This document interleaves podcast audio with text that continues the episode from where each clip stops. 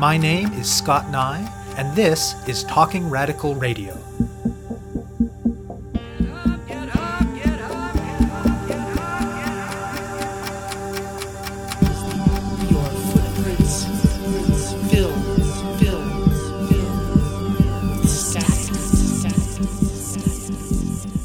Hello, and welcome to Talking Radical Radio, where we bring you grassroots voices from across Canada.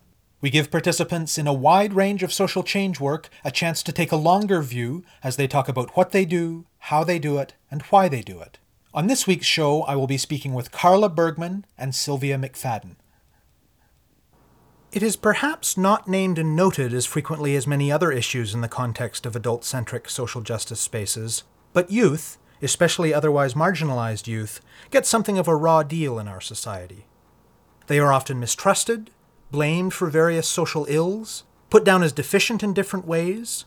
They often have little option but to spend great amounts of time in hierarchical educational settings that may allow some to thrive, but that push many out and squash the spirits and hopes of many others. Yet there are also initiatives that push against this anti youth tendency.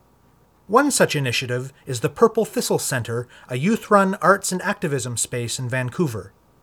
Also, sometimes envisioned as an alternative to school, it is a place where youth can come together and collectively pursue their interests, where they can feel what it is like to be trusted and to be in charge, where they can work together to learn and to create, whether that is creating art, film, theatre, or a better world. Bergman and McFadden are organizers with the Purple Thistle, and they talk with me about the issues that youth face and about why the center exists and how it works. I spoke with them by Skype from Vancouver. My name's Carla Bergman, and I live in Vancouver on unceded Coast Salish territories. I'm a parent of two incredible young people, and I do a little bit of writing and make scenes. And I spend a lot of time organizing with the Purple Thistle Center, which is also located here in my neighborhood in East Vancouver. It is a youth run arts and activism center that's been around for 13 years. What that looks like is it's a physical space filled with arts, supplies, and all kinds of neat stuff like that. And it's run by a collective of youth between the ages of 15 and 25. They volunteer to staff it, keep it open for the public, everything's free to use. It's a model of radical generosity, I would say, or radical volunteerism. I'm Sylvia McFadden. I live in East Van too, and I take photographs and I knit. Those are my hobbies. and I work as the youth coordinator for the space. It's one of the few paid internship positions. I just make sure that stuff doesn't totally fall through and turn into a mess. So if somebody loses their keys, I get them new ones and help with Carla doing the kind of nitty gritty stuff. I've officially been around for five years, but I've known about the center. First time I visited it was in 2002, one year after it opened. But I'm in the middle of making a film about the project and have interviewed all the original people. And then, of course, worked closely for three years with the founder, adult, who is Matt Hern. So my understanding is that about 14 years ago, Matt was working at a democratic school in North Vancouver called Windsor House, and he was working with a bunch of the teens there, and they were pretty bored, and he thought, why don't we try something, a project together in our neighborhood? So they got together with a couple other local East Van kids and they met at his house, I think once a week or something like that and put money in a jar and talked about what they really wanted to do that would see them thriving and feeding their passions and something that involved working together as a group, not so much as an individual what they would be doing to be thriving, but what as a group would be awesome to do. The youth all answered with questions like, I want to be writing, I want to be making art, I want to, and it, it really quickly became apparent that they wanted a space. They wanted a physical space to call their own. So they did that and they started really, really small.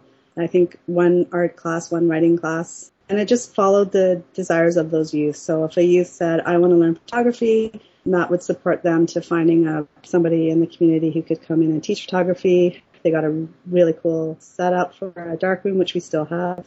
And it just kept growing like that. I think what's really unique about the Purple Thistle is that the youth all have keys to the place and it really is their center. The adults around the place, what we do is kind of pay the bills. Like do the fundraising, get the permits, talk to the city officials, you know, keep it legit so we don't get closed down.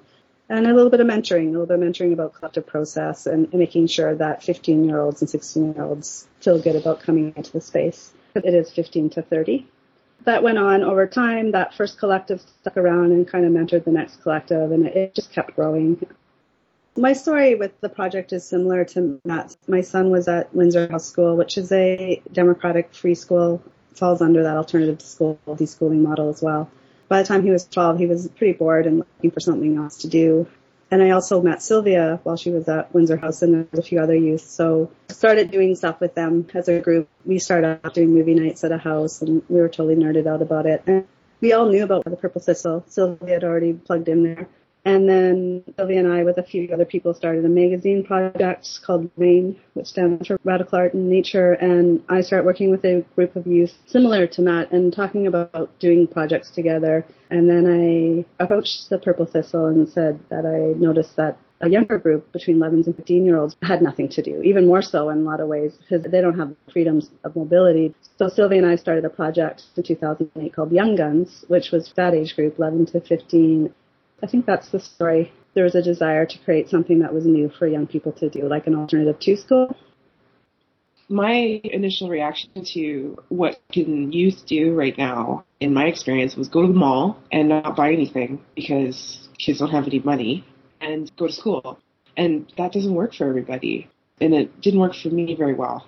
The idea of the Purple Thistle Center being a free space for people to go work on whatever they want is unheard of Um, unless you have a really cool neighbor with a good basement or something like that. People in poverty or people who are marginalized, people who don't fit in, don't have a place to go. They stay home. And if they have a shitty home life, that's not a good idea either, right? So, I mean, the Thistle kind of just evolved into this space where young people can go and be free. Or at least figure out what that means to them, what freedom means to them, what they want in life. I really believe in youth liberation. I think young people have get the shitty end of the stick in our society. I think that they deal with a lot of discrimination everywhere they go, even in the most well-meaning places. The language is often that youth are empty vessels and need adults to fill them up, or they get talked down to or programmed for, or all that kind of language. You know, I'm going to work and create something for youth.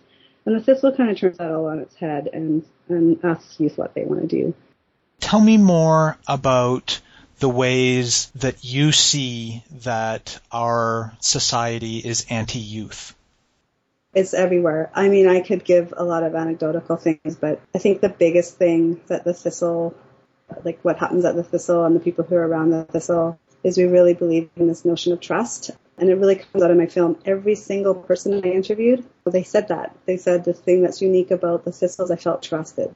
I think we have a society that really distrusts young people, particularly teens. And it starts even younger. You see it in playgrounds. The minute kids get big enough, parents start not trusting them around their little kids and thinking they're up to no good. And so there's the lack of trust. And then there's just straight up discrimination and being left out, like access, no access to things and to the, the so-called adult world, which is just ridiculous because we're completely missing out as adults by not including young people into a lot of areas of our lives. I can't think of anything in particular. I just feel like it's a systemic thing of like, you know, a, a wee kid of four years old really wants to learn how to make eggs or something like that. And they're like, know, not old enough yet. Like it's just this constant doubt of people's abilities. And like maybe it's true. Maybe that kid can make eggs and he totally fails and burns them. But that's part of the process. As soon as somebody's interested in doing something, they should, you know, should be allowed to do it. that's all the time, constant probably if you look back through your childhood, you'll have heard it. No, don't do that. You can't do that. You know, what do you think you are?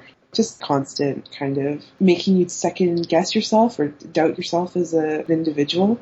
One of the things that Matt always said that I really liked was a lot of community centers and a lot of mandates for a lot of youth projects including school, but particularly the ones outside school, they and say that their goal is to get youth off the street, right? Like to keep them safe, away, and this is the other side of the kind of negative discrimination, although I would think this is negative as well. You know, keep them safe, keep them off the mean streets. And at the Thistle, we completely turn that on its head. We are all about getting the youth back on the street, engaging completely and fully in their communities, that they have just as much to contribute, in some cases a lot more to contribute in all factors of life.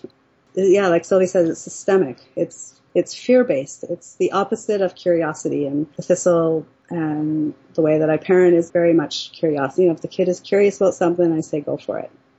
When you trust kids, they learn themselves quicker. they learn they learn that you know, oh, like I cannot climb that tree. I should not climb that tree. yeah.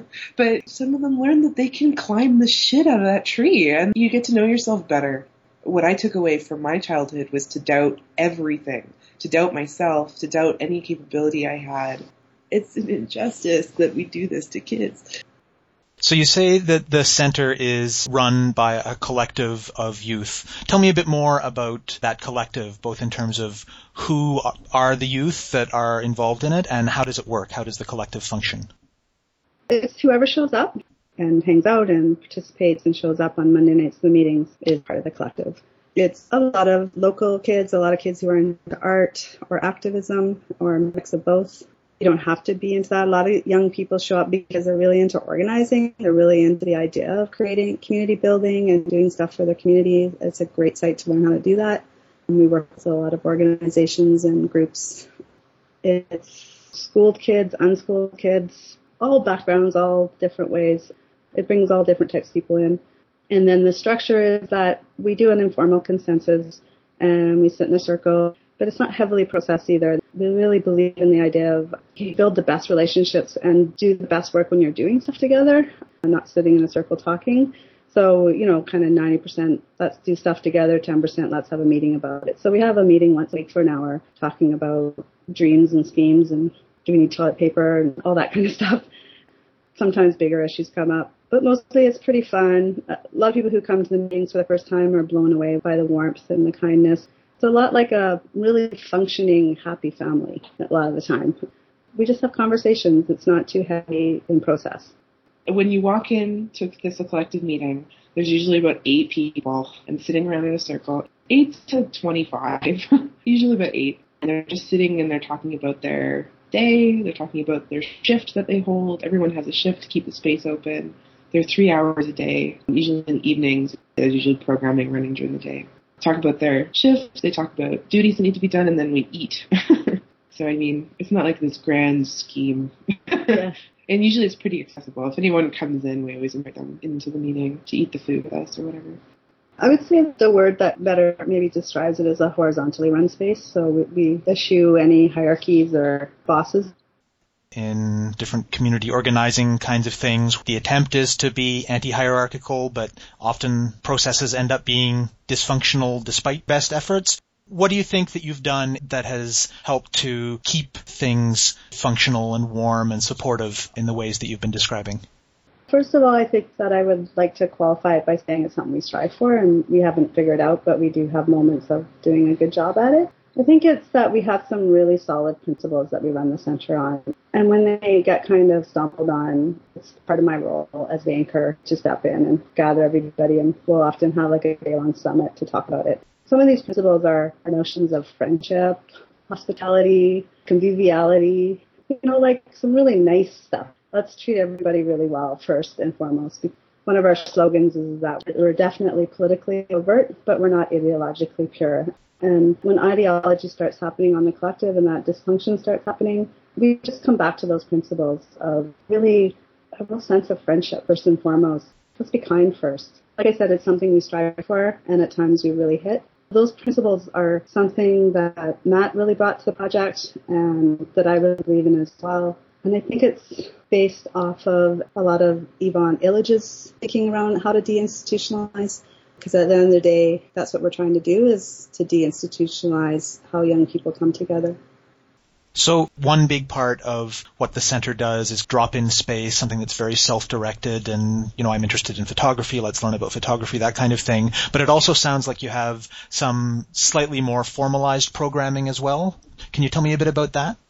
One program that runs during the week often called Dream Seeds it's an employment program for young women. And I actually, that was how I hooked into the Thistle. Is in 2006, I was part of the first batch of participants. And so, yeah, there is programming that runs during the day. It provides a great deal of our funding and helps us keep the space open.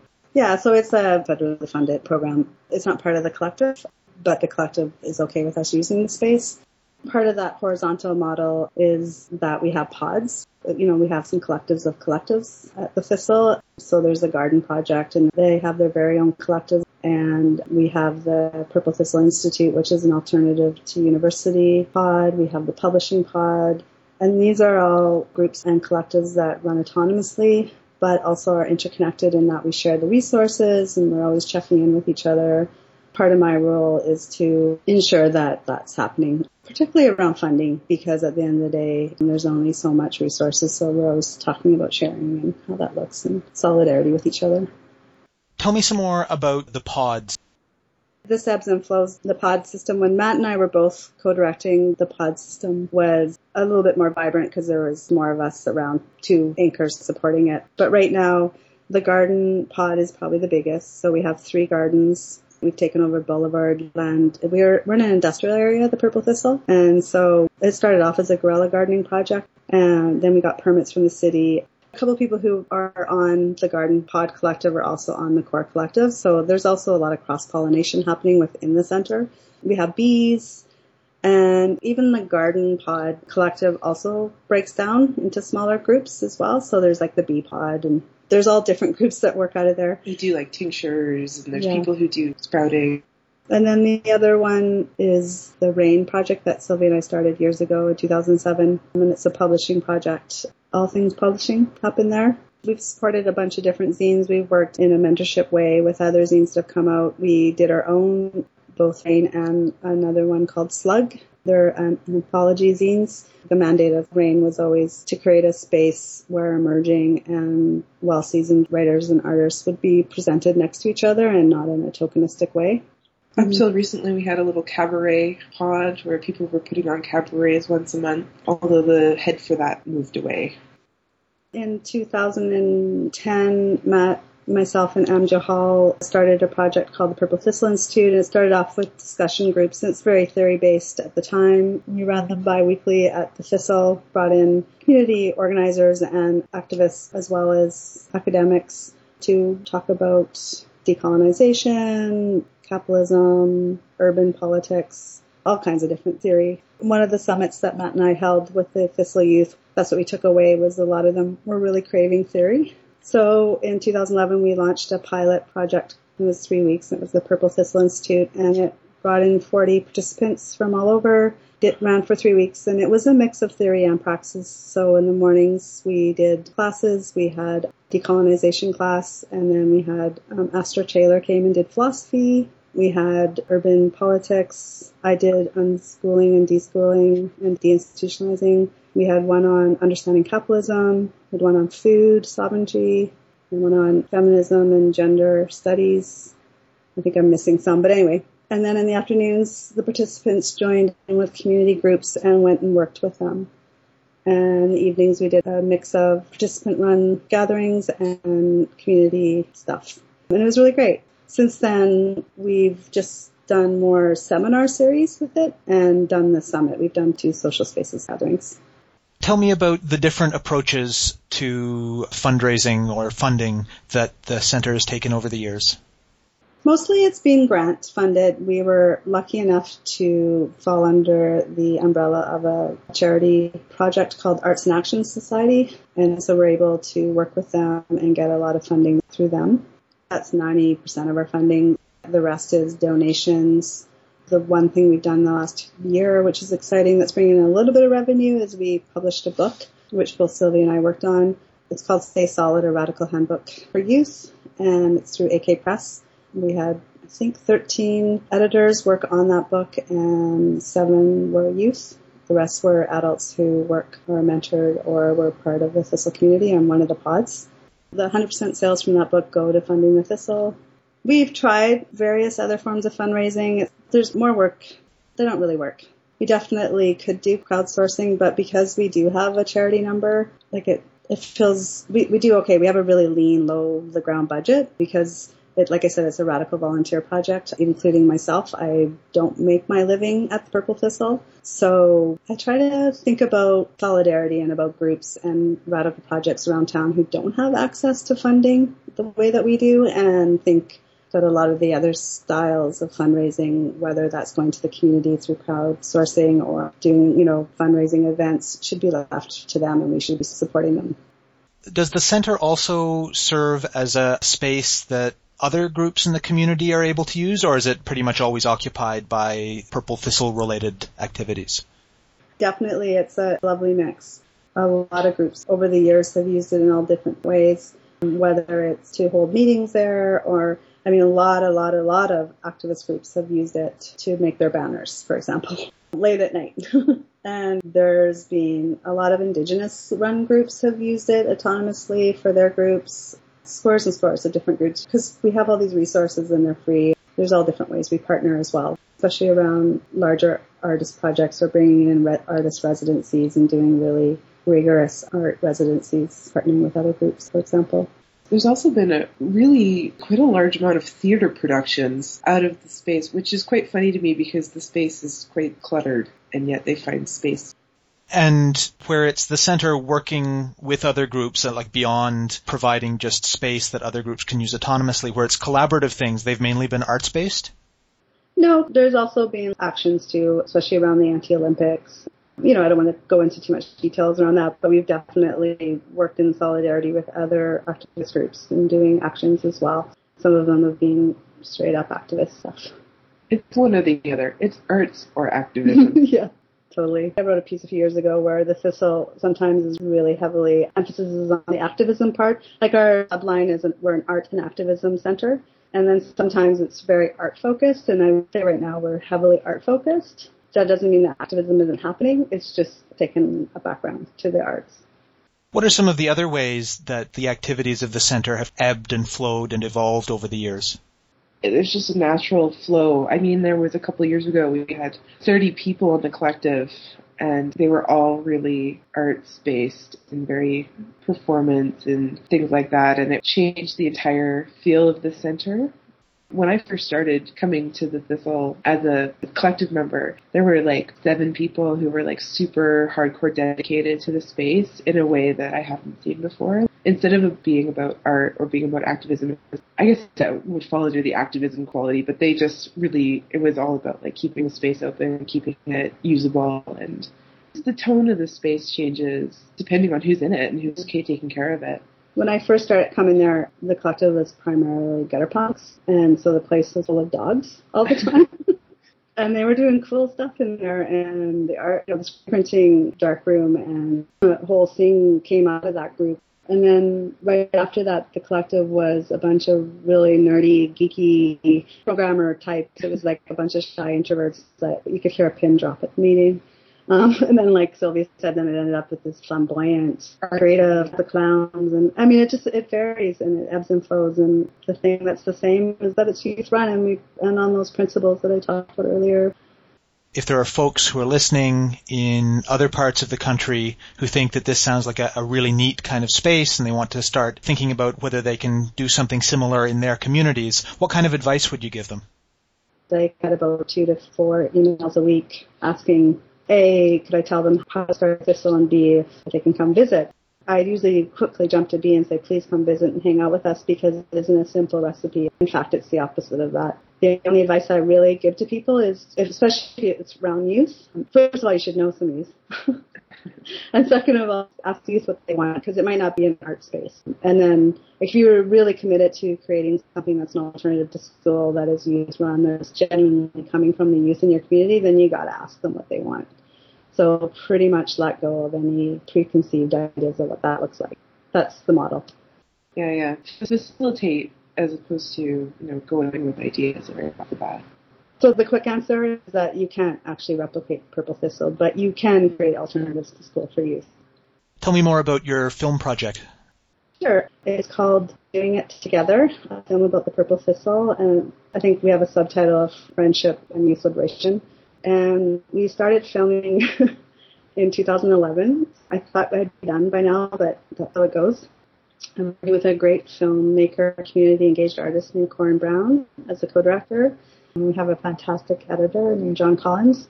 It was very much a community engaged project, hence why it's taken so long. Very much like the Thistle, we started by just going to the youth and the communities, people who have been involved in the Thistle, and asking them to tell us the story. And from that, we're making the film. And in 2012, we took a group of youth down to Mexico, to Oaxaca, to visit a alternative to university program down there called Unitierra, which was founded by a person named Gustavo Esteva, who is someone who really influenced Matt around a lot of what we do at the Thistle. So I thought it was important to go visit him, and so we did that. I think the film's going to be good. We have a good mix of mostly youth voices, but we have some people talking about theory. We interviewed Richard Day, Astra Taylor, and a few other people who think a lot about autonomous spaces and unschooling and those themes that we talked about earlier, deinstitutionalizing. What are some of the key things that you're looking forward to the center doing in the next six months or year? A cool thing that's happening right now is we have a resident curator who's working with the collective and the larger community building towards a larger Purple Thistle show. So we have a bunch of different artists coming in and giving talks and workshops on how to work in the art world. Like I said, art is a really big topic right now at the Thistle we just had a collective meeting where a bunch of people decided upon cool things that are going to happen in the next six months. We have a couple, so the collective members, I, one of them's going to do an alternative film processing class, which I'm stoked about. We have someone in our collective right now who's this beautiful, beautiful painter, and she's going to do a class. They're going to do a class on color and how to paint, which I'm also super stoked about. We're going to do once a month movie nights where we're just going to pull the couches out and make popcorn and do movies, which I think is going to be really fun they're all pretty small scale, but pretty exciting. And then also to jump off the book, Sylvia and I we're going to do a, a reading group with youth, with teens, starting at the end of January, and use the book and a lot of the contributors who live in Vancouver to come in and facilitate conversations and see where that goes. That's really exciting too. You have been listening to my interview with Carla Bergman and Sylvia McFadden of the Purple Thistle Centre in Vancouver. To learn more about their work, go to purplethistle.ca, that's all one word, purplethistle.ca, or search for the Center's page on Facebook. To find out more about Talking Radical Radio, the guests, the theme music, and the ways that you can listen, or to make suggestions about topics for future shows, go to talkingradical.ca and click on the link marked radio. That's talkingradical.ca. I'm your host, Scott Neigh, a writer and media producer based in Sudbury, Ontario, and the author of two books of Canadian history told through the stories of activists, Gender and Sexuality, and Resisting the State, both from Fernwood Publishing. Thank you very much for listening, and I hope you tune in again next week.